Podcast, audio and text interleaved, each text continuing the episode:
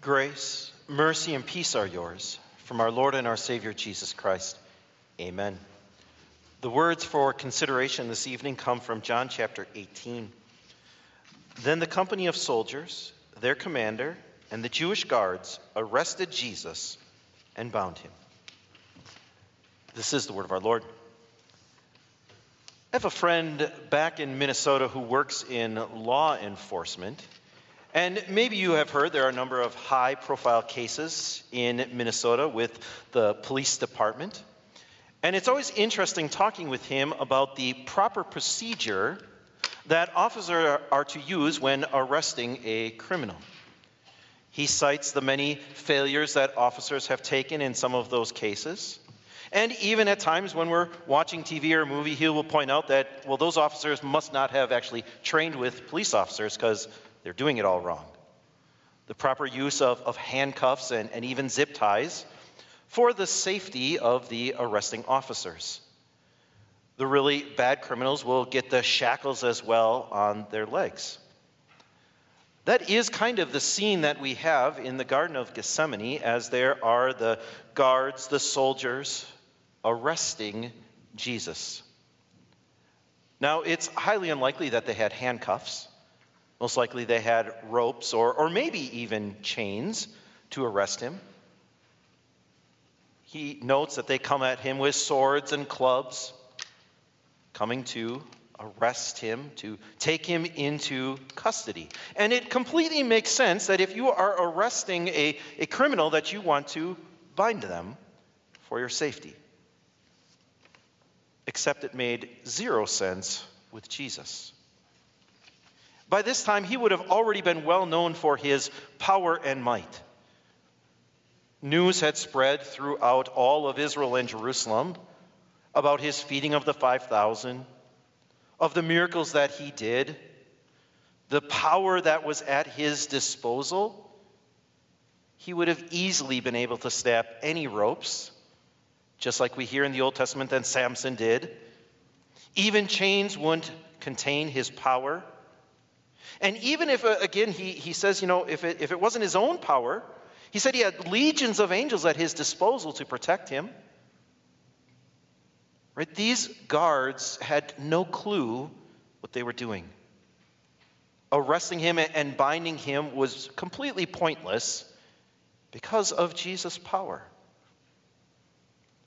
As foolish as those soldiers, as we might think them being, with all the power at Jesus' disposal, we in many ways, in kind of a, a figurative way, bind Jesus' power as well.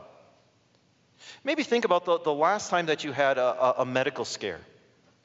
Right? You, you went to the doctor. Maybe you went on WebMD.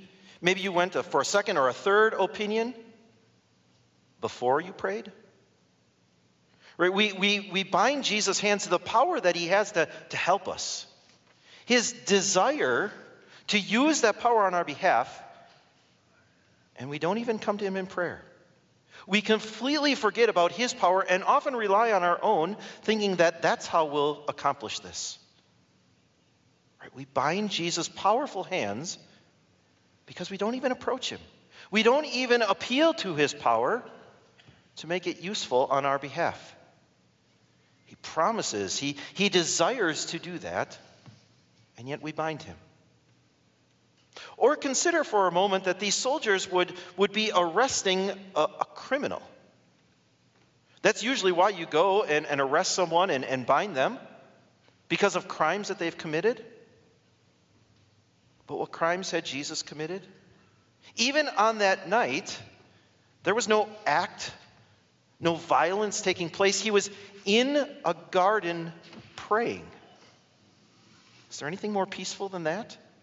And yet they come, as it says, with clubs and swords, like he was a hardened criminal.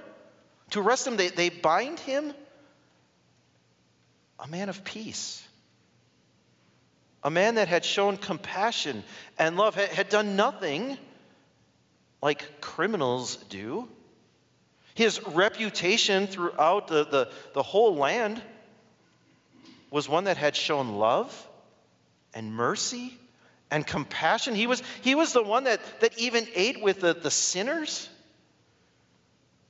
a man that preached love and faithfulness, compassion for the poor and the needy?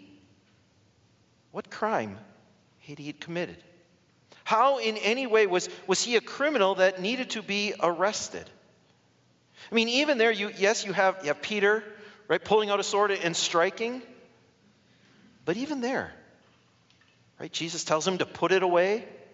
Then he goes even above and beyond and shows compassion for Malchus by reattaching his ear. It was all peace, it was all mercy, love, and, and yet he's being treated like a criminal. Well, he's taking our place. Right? We're the criminals. We're the ones that should be bound and, and sent away for punishment. We're the ones that act against God's law. We're the ones that commit the crimes. Now, can you maybe thinking to yourself, I don't see myself as a criminal? Right? Those are the bad people out there. But a criminal is just someone who breaks laws. That's you. That's me. You've got 10 of them. Pick any one of them, or all of them, because you break them all. You can go down that list very quickly and see where you have failed today, this afternoon. Maybe some anger as you were driving here because someone cut you off. Maybe unkind words towards a coworker because they made another foolish mistake. Maybe impure thoughts that race through your head because you saw something. We are the ones that deserve to be bound. We are the ones that deserve to be treated like criminals. We are the ones that should be sentenced to death, death in hell. But instead, it's Jesus. And said, He's the one here that is arrested. He's the one that is bound because he allows it, because he takes our place. He clearly had power to escape. He clearly didn't commit a single crime that was worthy of this arrest or being bound. But he followed God's plan. He allowed himself to be bound by these soldiers. He allowed himself to, to go on trial. He allows himself to be crucified to take our place and to pay for our sins, to set us free from the punishment we deserve. Instead of us being criminals, now we're citizens. Now we're children of God. Now we've been released from sin and death and even rewarded with everlasting life. That's what Jesus did for you. That's how he followed God's plan to rescue this world, to set you free from sin, death, and hell and you truly are free. Now, I know at times it doesn't feel like you're very free of sin, that you may try to do what's right and, and you still end up doing what's wrong. You have all these great intentions and, and everything, these plans that are, are all going to be good and serving God. And then it turns out to be sin after sin. But you are set free. The unbelieving world out there cannot do anything to please God. Everything they do is sin. It can't please God. Only the believer, only the Christian has been set free and can serve God. The scripture says, whether you eat or drink, you do it to the glory of God. That's something that only happens because Jesus has set you free. Set you free from that slavery, set you free from that eternal punishment has set you free to truly serve Him. And so, as you leave here this evening, you are free. You are not bound. You are not arrested. You're not a captive to sin. But you are free, free to serve Him, free to honor His name, free to praise Him every day with everything you say and do. Because Jesus was bound in your place. Jesus was arrested. Jesus died to set you free. Amen. Please stand.